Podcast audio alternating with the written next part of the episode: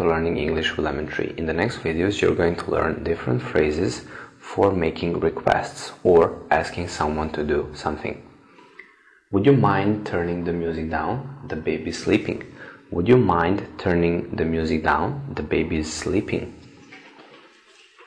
Would you mind turning the music down? The baby's sleeping. Would you mind turning the music down? The baby's sleeping.